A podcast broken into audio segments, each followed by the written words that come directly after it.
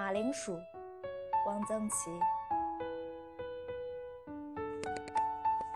马铃薯的名字很多，河北、东北叫土豆，内蒙、张家口叫山药，山西叫山药蛋，云南、四川叫洋芋，上海叫洋山芋。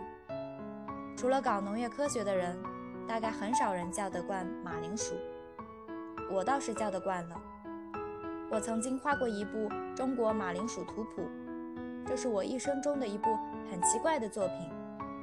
图谱原来是打算出版的，因故未能实现。原稿就存沙林子农业科学研究所，文化大革命中毁了，可惜。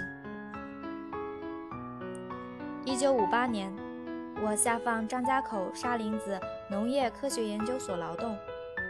一九六零年，摘了右派分子帽子，结束了劳动，一时没有地方可去。留在所里打杂，所里要画一套马铃薯图谱，把任务交给了我。所里有一个下属的马铃薯研究站，设在沽园。我在张家口买了一些纸笔颜色，乘车往沽园去。马铃薯是适于在高寒地带生长的作物，马铃薯会退化，在海拔较低、气候温和的地方种一二年，薯块就会变小。因此，每年都有很多省市开车到张家口坝上来调种。坝上成为供应全国薯种的基地。孤园在坝上，海拔一千四，冬天冷到零下四十度。马铃薯研究站设在这里，很合适。这里集中了全国的马铃薯品种，分析种植，正是开花的季节，真是洋洋大观。我在孤园究竟是一种什么心情，真是说不清。远离了家人和故友，独自生活在荒凉的决赛，可以谈谈心的人很少，不免有点寂寞。另外一方面，摘掉了帽子，总有一种轻松感，日子过得非常悠闲，没有人管我，也不需要开会。一早起来到马铃薯地里，露水很重。得穿了浅地的胶靴，掐了一把花，几枝叶子，回到屋里，插在玻璃杯里，对着它画。马铃薯的花是很好画的，伞形花序，有一点像复瓣水仙，颜色是白的、浅紫的，紫花有的偏红，有的偏蓝。当中一个高桩小窝头似的黄心，叶子大都相似。奇数羽状复叶，只是有的圆一点，有的尖一点，颜色有的深一点，有的淡一点，如此而已。我画这玩意儿又没有定额，尽可慢慢的画。不过我画的还是很用心的，尽量画得像。我曾写过一首长诗，记述我的生活，代替书信，寄给一个老同学。原诗已经忘了，只记得两句：“坐对一丛花，眸子炯如虎。”画画不是我的本行，但是工作需要，我也算起了一点作用，倒是颇堪自慰的。孤园是清代的军台，我在这里工作，可以说是发往军台效力。我于是用画马铃薯的红颜色，在带来的一本梦溪笔谈的扉页上画了一方图章，效力军台。我带来一些书，除梦溪笔谈外，有《魁斯类稿》《石架斋养心录》，还有一套商务印书馆铅印本四十。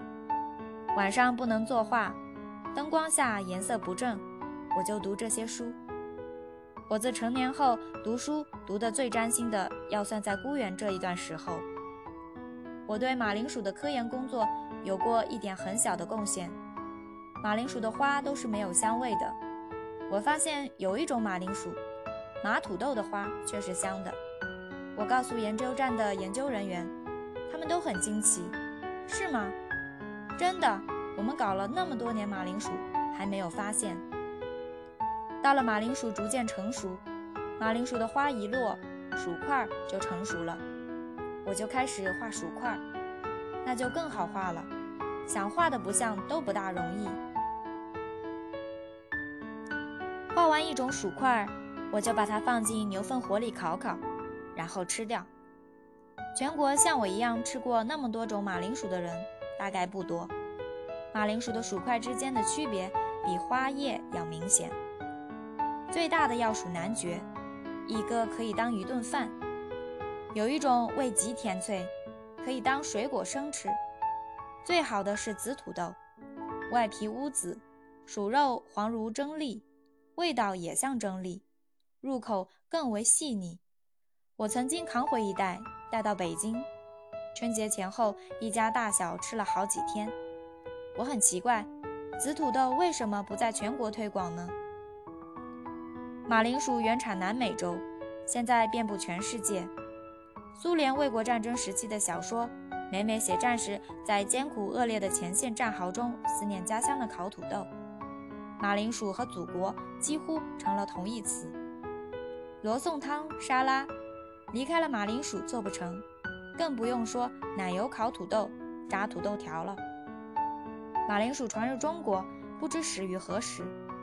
我总觉得大概是明代，和郑和下西洋有点缘分。现在可以说遍及全国了。乌源马铃薯研究站不少品种是从青藏高原、大小凉山移来的。马铃薯是山西、内蒙、张家口的主要蔬菜。这些地方的农村几乎家家都有山药窖，民歌里都唱：“想哥哥想得迷了窍，抱柴火跌进了山药窖。”焦城的山里没有好茶饭，只有油面烤姥姥和那山药蛋。山西的作者群被称为山药蛋派。呼和浩特的干部有一点办法的，都能到武川县拉一车山药回来过冬。大笼屉蒸新山药是待客的美餐。张家口坝上坝下，山药西葫芦加几块羊肉，入一锅烩菜。就是过年。中国的农民不知有没有一天也吃上罗宋汤和沙拉？也许即使他们的生活提高了，也不吃罗宋汤和沙拉，宁可在大烩菜里多加几块肥羊肉。不过也说不定。